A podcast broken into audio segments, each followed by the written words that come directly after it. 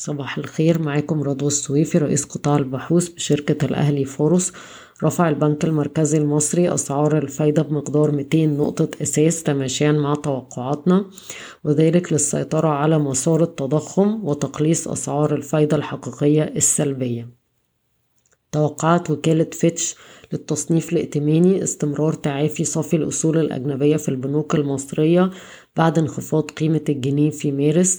مضيف مضيفة في التقرير أن هذه الخطوة ستسهم في تعزيز ثقة المستثمرين من خلال نظام سعر صرف أكثر مرونة وأن أسعار الفايدة المرتفعة ستدعم الربحية في البنوك المصرية.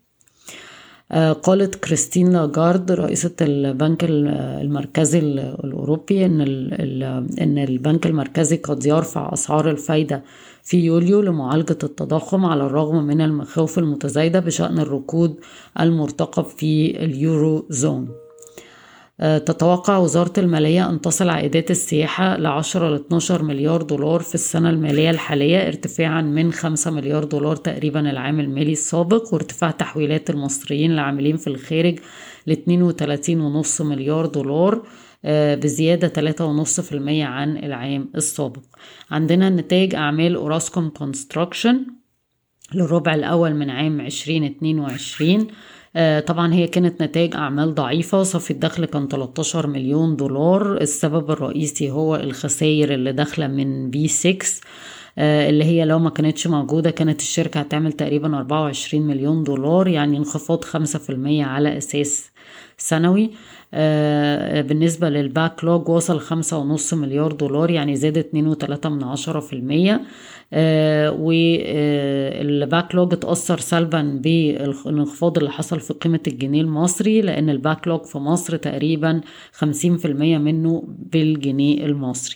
في اقتراح توزيعات من مجلس الإدارة 27 مليون دولار اللي هي 23 سنت وفي قسط تاني هيكون غالبا نفس المبلغ بس ده ما تحددش لسه.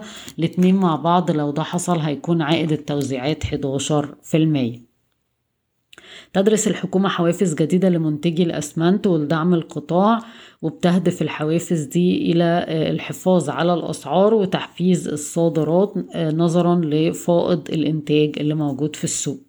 في خبر في جريدة الشروق إن consortium بين شركة اسمها Concrete Plus و Act Financial بيهدف للاستحواذ على حصة خمسة في المية في أحد الشركات الصناعية المدرجة في البورصة المصرية.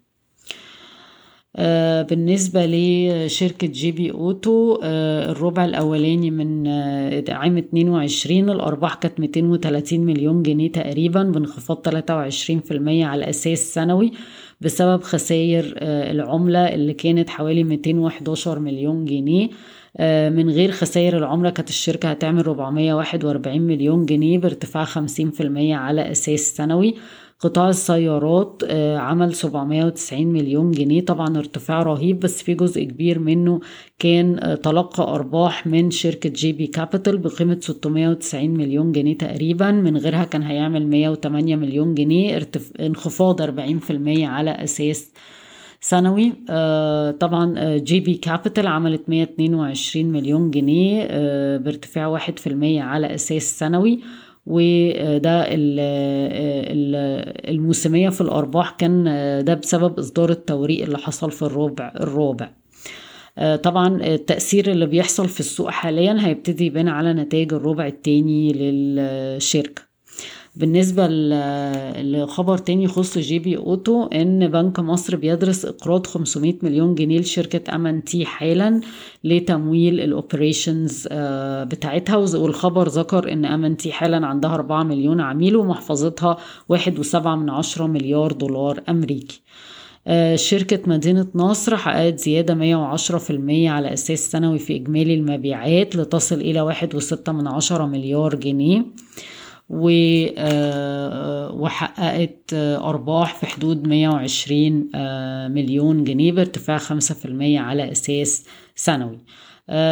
شركة مصر الجديدة وماونتن فيو مفروض يوقعوا العقد بتاع الشراكة في غضون شهرين. وبنفكركم إن ده اللي رفع القيمة العادلة بتاعتنا لهليوبلس ل 12 جنيه 40 آه شركة ACAMD أو Arab Developers هتقرر بشأن عرض العرض على أرض زفتة المقدم من شركة رامو بعد ما تبت في العرض اللي جاي لها للتطوير المشترك للأرض من شركة رويسي وسائل الإعلام ذكرت إن شركة رؤية التابعة ل Pioneers عملت إعادة جدولة لديون قيمتها 3.7 مليار جنيه. فوري لوساطة التأمين الشركة التابعة الفوري هتوصل بأقساط التأمين في 22 ل 38 مليون جنيه بارتفاع تقريبا 50% على أساس سنوي وبنك تنمية الصادرات هيتلقى حزمة تمويل 25 مليون دولار من البنك الأوروبي لإعادة الإعمار لإقراضها للمشروعات الصغيرة والمتوسطة للنساء. بشكركم ويوم سعيد.